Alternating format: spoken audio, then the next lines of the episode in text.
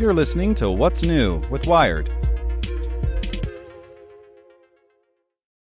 For the ones who work hard to ensure their crew can always go the extra mile, and the ones who get in early so everyone can go home on time, there's Grainger, offering professional grade supplies backed by product experts so you can quickly and easily find what you need.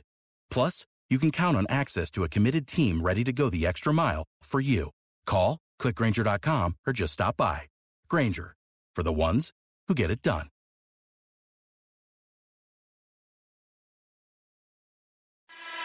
Welcome to the spoken edition of Wired.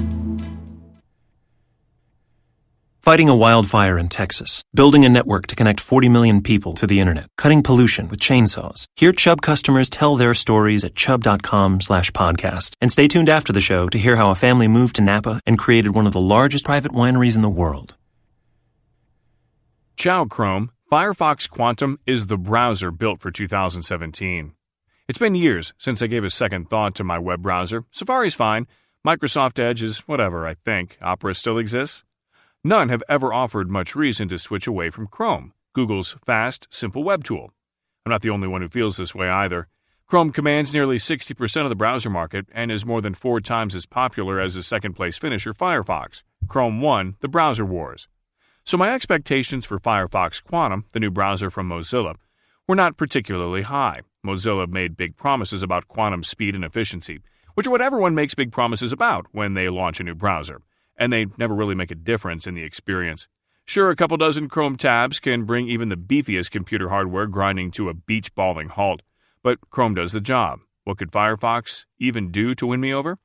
It turns out there are a lot of things the Firefox Quantum could do to improve the browser experience, and it did many of those things. The new Firefox actually manages to evolve the entire browser experience, recognizing the multi device, ultra mobile lives we all lead, and building a browser that plays along. It's a browser built with privacy in mind, automatically stopping invisible trackers and making your history available to you and no one else. It's better than Chrome, faster than Chrome, smarter than Chrome. It's my new go to browser. The speed thing is real, by the way. Mozilla did a lot of engineering work to allow its browser to take advantage of all the multi core processing power on modern devices, and it shows. Every page seems to load one beat sooner than I expect, which makes the whole browsing experience that much more efficient. It's not life changingly different, and I can't say I notice the 100% advantage Mozilla swears it has over Chrome, but it definitely feels zippier. I definitely notice Firefox's better memory usage, I routinely find myself with 30 or 40 tabs open while I'm researching a story, and at that point, Chrome effectively drags my computer into quicksand. So far, I haven't been able to slow Firefox Quantum down at all, no matter how many tabs I use. Again, though, speed and memory aren't enough to merit the hassle of switching browsers, even if they should be.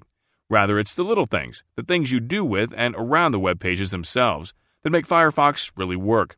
For instance, if you're looking at a page on your phone and want to load that same page on your laptop, you just tap Send to Device.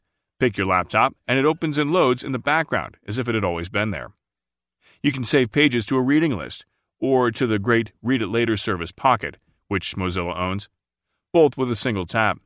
Pocket also surfaces a bunch of articles you might like when you open a new tab, which is a delightful way to bring actual browsing back to the browser. Quantum feels like a bunch of power users got together and built a browser that fixed all the little things that annoyed them about other browsers. It has a QR code reader built in. It has a menu item for copying a URL. And if you've ever tried to copy and paste a long URL on your phone, you know how nice that is. Firefox even makes screenshots more intuitive. It can capture a section, everything on your screen, or the entire web page all at once. You can even turn on night mode and invert the colors on most blindingly white websites. All these things are so fiddly in other browsers, requiring bookmarklets and extensions to work. Firefox just put them all in the browser. Firefox has always been a remarkably customizable app, and Quantum takes the idea even further. You can move all the buttons around, change every color and font, and even control the visual density of the app itself. You're able to choose which app opens when you click on an email address, which every Gmail user will appreciate.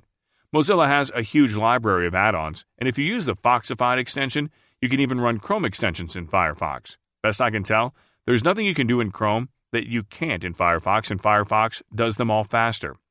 Aesthetically, Firefox looks just like Chrome, which is a good thing.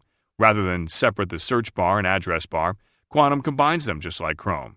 Tabs are rectangular and uncomplicated as they should be. Since it's doing so much, Quantum does get a bit cluttered in spots, like when you search in the box and it offers you autocomplete options, search results, and a bunch of other search engine options, all in the same window. But in general, it's clean and simple, like a good browser should be. Switching browsers is kind of a pain. They're the most important, most used apps on just about all our devices, and there's a steep learning curve in trying to figure out a new one. And in a few cases, it might even be impossible. I can't use the Condé Nast CMS in anything other than Chrome, so I can't switch completely.